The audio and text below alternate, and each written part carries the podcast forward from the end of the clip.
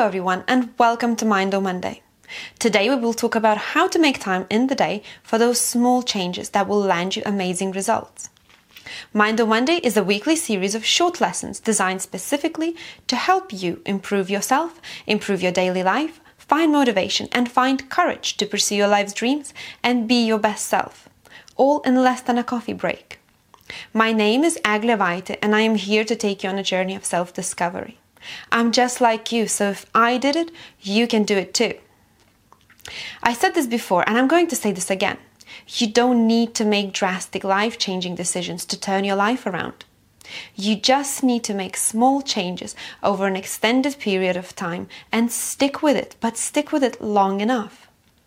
Success, whatever that word means to you, can be essentially broken down to two basic elements.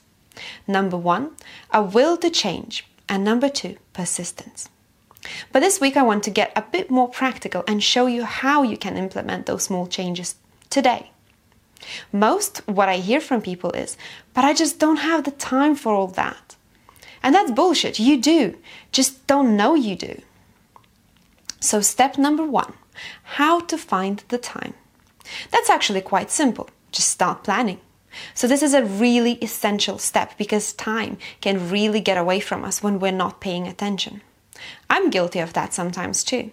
As much as I love planning, and I really do, sometimes I just don't feel like it. I just don't want, I just want to roll with the flow and see where it takes me. And if that only happens a couple of times a year, that's not the end of the world. But sometimes once you let it go, it can be hard to get back on track you might need to put quite a lot of willpower into it. So if you don't trust you can bring yourself back from it easily, my advice is don't stop. Stay consistent and grind through the moments where it feels a bit tedious. It will be worth it long term. The way I plan my time is I break my day down into certain time blocks. And firstly, I would map out all the things I absolutely have to do, like work meetings, for example. But let's say even when you're at work, you're not busy the entire eight hours you're there. You have lunch breaks and coffee breaks and such. I get an hour for my lunch breaks, and I always have food ready for it in advance so I don't need to waste time making it. Or I make something that's easy and healthy, like a protein smoothie. That saves me time cooking, and instead of scrolling endlessly on social media and killing time, I allocate that time to read. That way, I make sure I'll read at least 20 pages every day. That's how you find little time pockets in the day to do the things that will benefit you in long term. Another example is a classic that every mindset or success coach talks about, but it is true and it does make a difference, and that is waking up early. So that doesn't mean that you need to start waking up at 5 a.m. every morning. Just get up 30 minutes or an hour earlier than you are normally getting up. Now allocate that time for your own self development. That's your me time. I use that time to meditate and exercise, and that way, before my day even begins, I've already worked both my mind and my body. And I'm ready to go and conquer the world.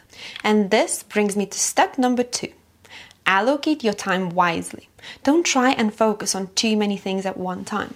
It becomes too overwhelming and draws focus from what's really important. Pick out one new thing you will be working on and start with that. Then, after some time, once that becomes a habit, pick another one and work on that. So, for example, sometimes during the day, at work, when I'm taking a coffee break, or at night before I go to sleep, I will allocate 15 minutes to learning a new language.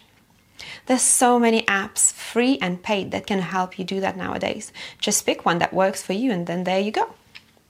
Not to say that you should go and learn a new language. You could spend those 15 minutes listening to a podcast episode, for example. And if it's a long one, that's fine. Listen to a quarter of it or half of it and finish it later during another 15 minute slot you have. It basically means using your time wisely. And really, when you start looking at your day in these time blocks, you will see how many empty sockets of time you have where you're not doing much, just sitting on the train or scrolling for social media or just waiting for something to happen. Use that time to advance yourself on your goals and dreams. Make things happen. Remember, the work you put into yourself will pay off in absolutely every aspect of your life. It's like a ripple effect. Once you start to build up your own mind, work on your mindset, every aspect in life will start growing and improve too.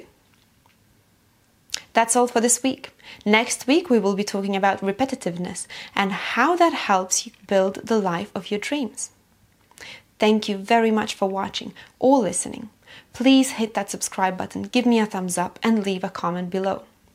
And if you got any value from anything I said, please share this with your friends, your family, your colleagues. Share it on your social media, and please tag me if you do.